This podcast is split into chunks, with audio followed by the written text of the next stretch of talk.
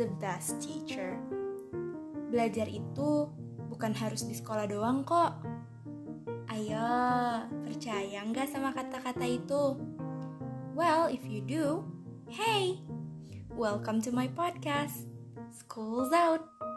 Karena sebenarnya banyak banget loh hal yang bisa kita pelajarin di luar sekolah.